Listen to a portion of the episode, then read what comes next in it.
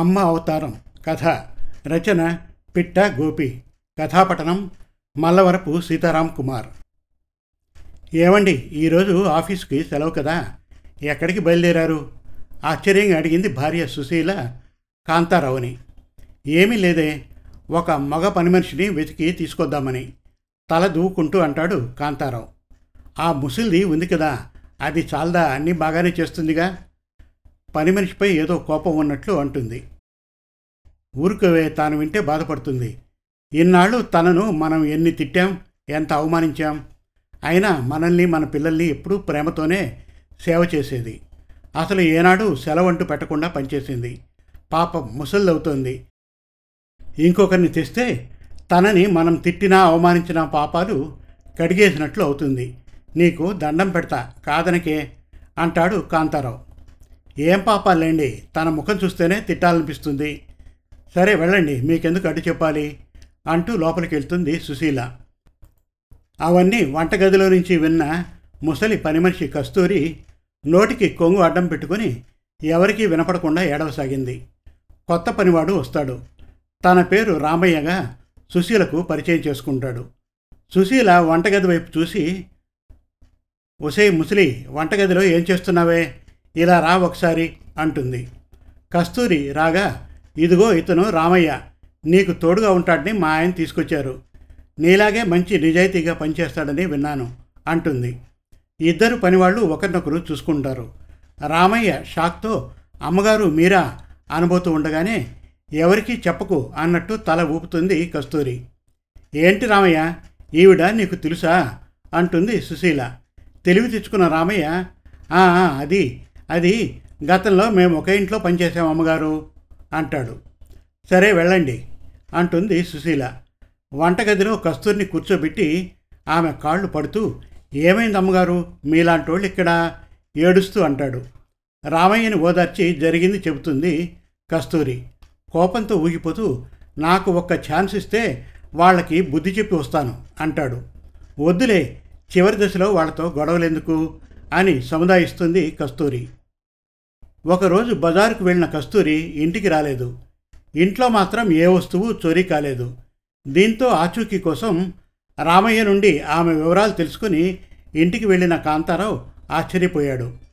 ఇంద్రభవనం లాంటి ఇల్లు వాళ్ళది. రామయ్య పొరపాటున ఈ అడ్రస్ ఇవ్వలేదు కదా అని అనుకున్నాడు కాంతారావు. కస్తూరి నిలయం అని బయట బోర్డు ఉండడంతో ధైర్యం తెచ్చుకొని లోపలికి వెళ్ళాడు. సోఫాలో కూర్చున్న ఇద్దరు ఆడబడుచుల్ని, ఇక్కడ కస్తూరి గారు ఉన్నారా అండి అడిగాడు కాంతారావు. కస్తూరా, ఇంకేం కస్తూరి, ఆవిడ ఇంట్లోంచి వెళ్ళిపోయి చాలా ఏళ్ళయింది అంటుంది ఒక ఆడబడుచు. ఏయ్ మెల్లిగా మాట్లాడు, మీ ఆయన మా ఆయన వినగలరు అంటుంది మరో ఆడబడుచు. వాళ్ళ మాటలు, గోడలపై ఫోటోలు చూసేసరికి మ్యాటర్ కాంతారావుకి అర్థమైంది. ఇంటికి వెళ్ళి అమ్మా అమ్మా అని పిలవసాగాడు. ఏమండి మతిపోయిందా, అత్తగారు ఎప్పుడూ పోతేను అంది సుశీల.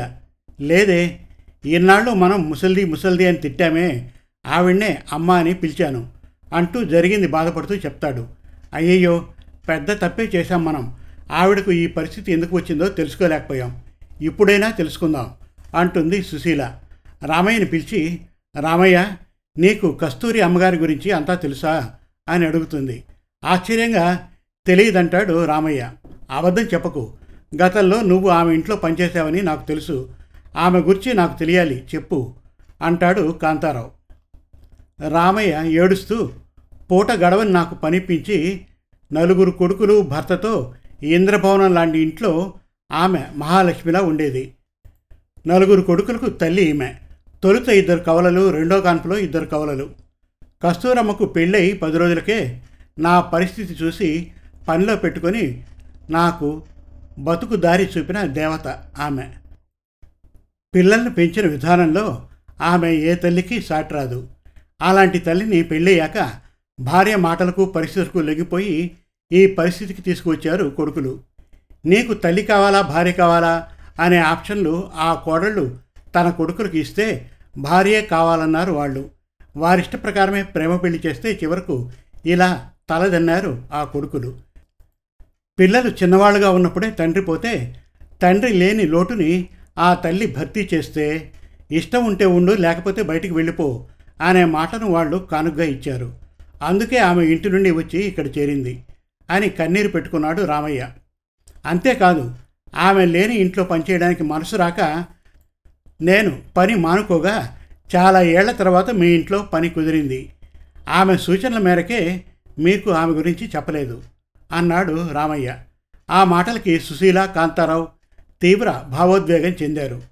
ఇంతలో ఇంటికి ముందు ఓ పోలీసు వచ్చి, మీ ఇంట్లో పనిచేసిన ఆవిడ చనిపోయింది, సొంత వాళ్ళు ఎవరో తెలియరాలేదు, అందుకే మీ అనుమతి ఉంటే ఇక్కడికి తీసుకొస్తాం, లేదంటే అనాథ శవంగా అంత్యక్రియలు చేస్తామన్నారు. వద్దొద్దు, ఆ పని చేయొద్దు. నా తల్లి పోయినప్పుడు నాకు ఊహ తెలీదు.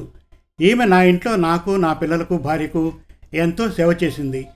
ఆమెను నా తల్లిగా భావించి అంతిమ సంస్కారాలు చేస్తాను. ఆమెను నాకు అప్పగించండి అంటాడు. బంధుమిత్రుల్ని పిలిచి ఆమె పరిస్థితిని చెప్పి సొంత కొడుగ్గా, సొంత కూతురుగా సుశీల, కాంతారావు కన్నీరు పెట్టుకుని పుట్టెడు దుఃఖంతో చితికి నిప్పు పెడతాడు కాంతారావు. కానీ ఆమెను పెట్టిన బాధలు, ఆ పిలుపులు కాంతారావు మనసు నుంచి పోలేదు. ఆమె వంటగదిలో తన డైరీలో ఇలా రాసింది, బాబు కాంతారావు, కొడుకులు చేసిన గాయాన్ని నీ ఇంట్లో నాకు కాసింత చోటు ఇచ్చి తిండి పెట్టి నయం చేసావు. నా గురించి నువ్వు తెలుసుకున్న రోజు నువ్వు బాధపడతావని నాకు తెలుసు.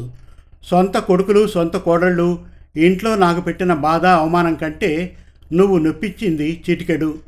ఆస్తులు రాసిస్తే అమ్మను చూసుకోవడానికి ఏ అడ్డంకులు ఉండవు, లేకపోతే ఆస్తుల కోసం అమ్మను బలి తీసుకునే పరిస్థితి వస్తే అంటూ నా భర్త చివరి రోజుల్లో ఆస్తులు రాయించుకున్నారు.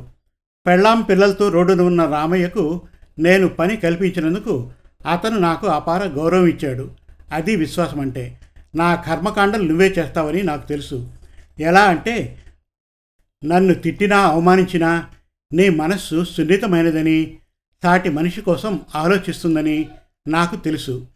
నిజంగా అది జరిగితే, మరో జన్మ అంటూ ఉంటే మీలాంటి వాళ్లకు అమ్మ అవతారం ఎత్తుతాను తప్పకుండా అని రాసి ఉంది అవతారంలో. ఆమెను కోల్పోయిన బాధ నుంచి ప్రశాంతత కోసం కస్తూరి అమ్మ పేరుతో ఎన్నో సేవా కార్యక్రమాలను చేసి నేటికీ కొనసాగిస్తూ ఉన్నాడు కాంతారావు. సమాప్తం. మరిన్ని చక్కటి కథల కోసం, కవితల కోసం, వెబ్ సిరీస్ కోసం మన తెలుగు కథలు.com విజిట్ చేయండి. Thank you.